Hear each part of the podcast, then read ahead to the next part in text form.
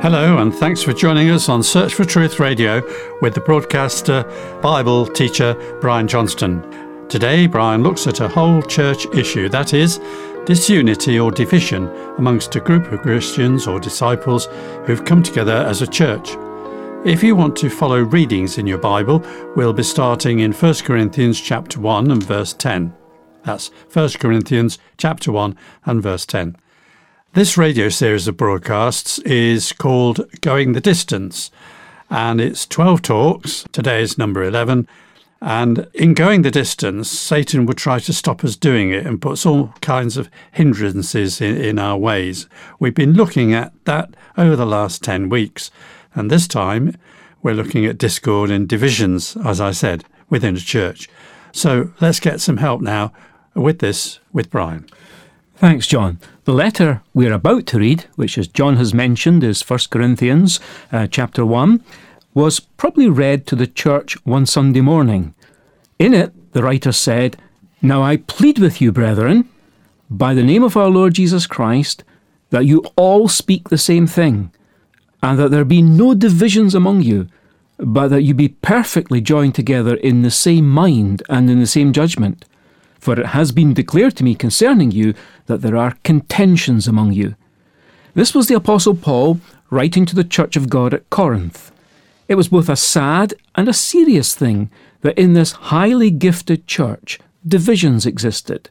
There were factions who followed different leadership personalities, such as Paul himself, while others followed Peter or Apollos.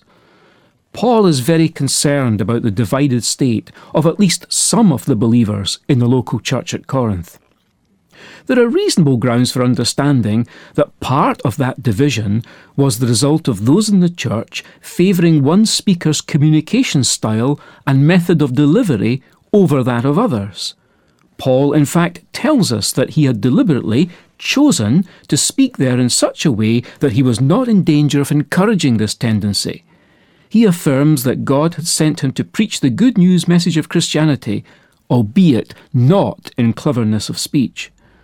But whatever all the reasons that may have lain behind it, the reality was that there was significant disharmony in the church fellowship at Corinth.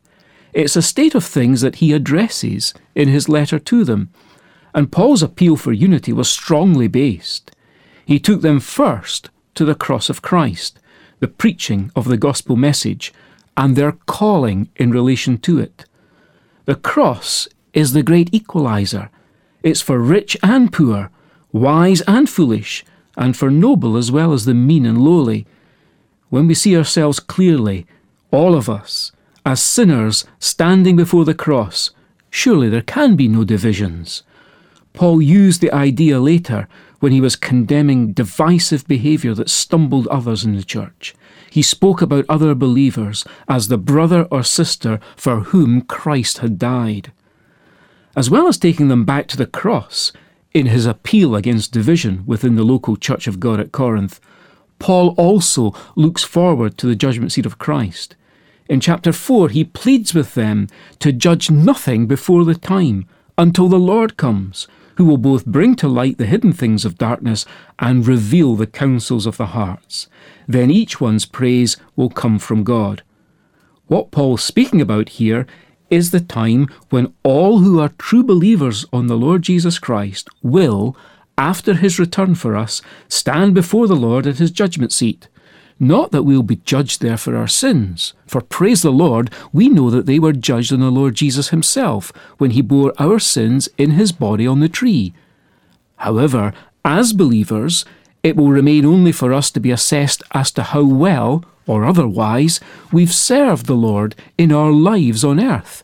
We'll be assessed as servants of the Lord Jesus.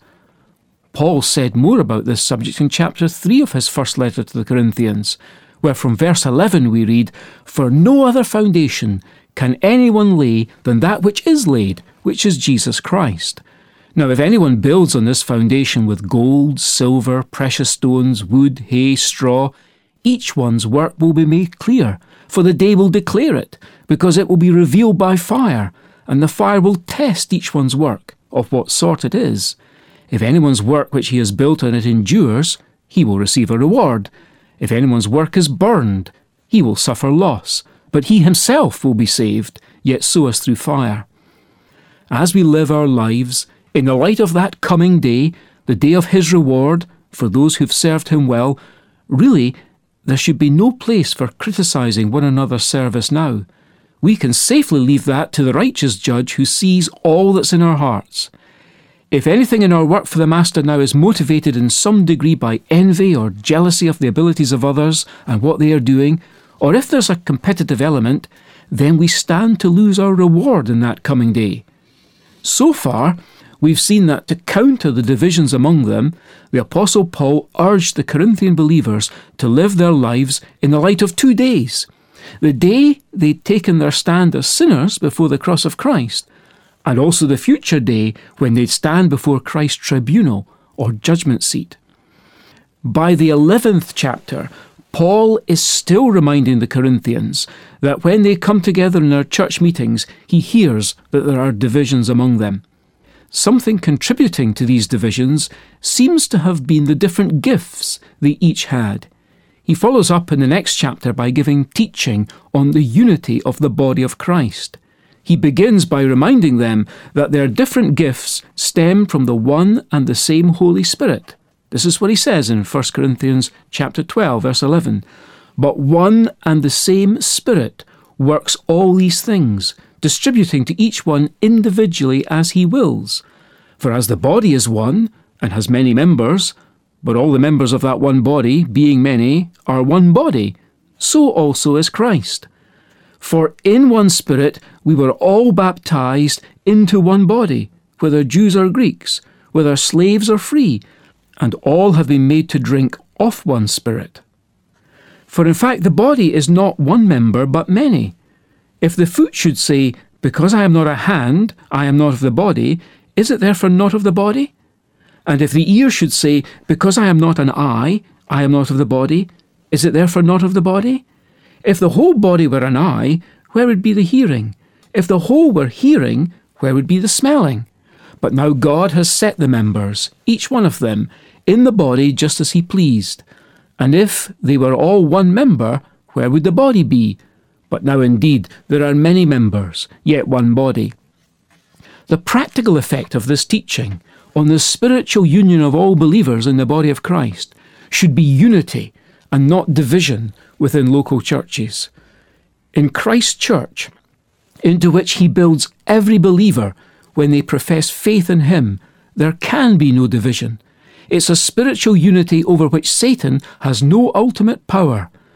We've got to translate that mystical union into day to day experience in Christian fellowship.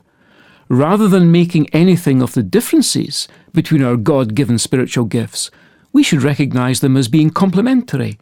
Because we have different gifts and functions and roles, that means we need each other.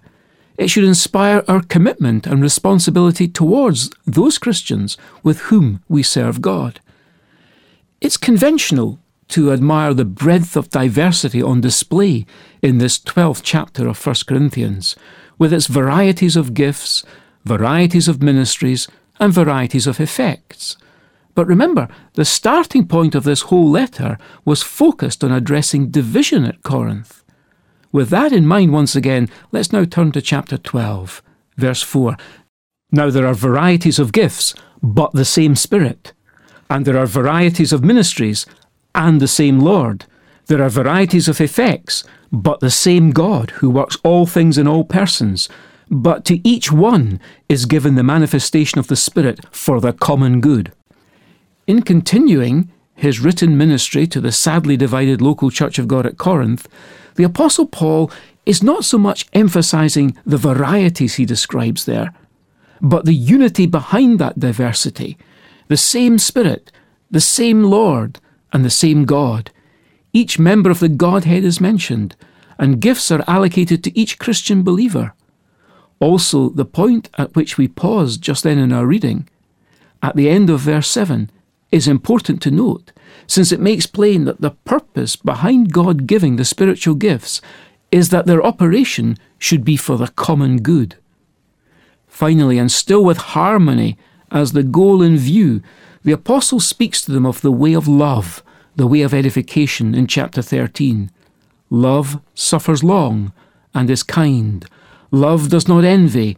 Love does not parade itself, is not puffed up, does not behave rudely, does not seek its own, is not provoked, thinks no evil, does not rejoice in iniquity, but rejoices in the truth, bears all things, believes all things, hopes all things, endures all things. Paul's emphasis in this section is on those things which build each other up, which edify the local church. It's a very practical way to ensure unity when we put each other's good before our own good. So then, in summarising all that we've been talking about and taking Paul's reasons for unity in reverse order, they have been the way of love. Paul's teaching on the unity of the body and on spiritual gifts, his reminder of coming assessment, and his appeal to the cross of Christ. They are all, I'm sure you'll agree, powerful reasons for getting on with each other in Christian life. Perhaps we could say the overall message is unity begins with you. Lord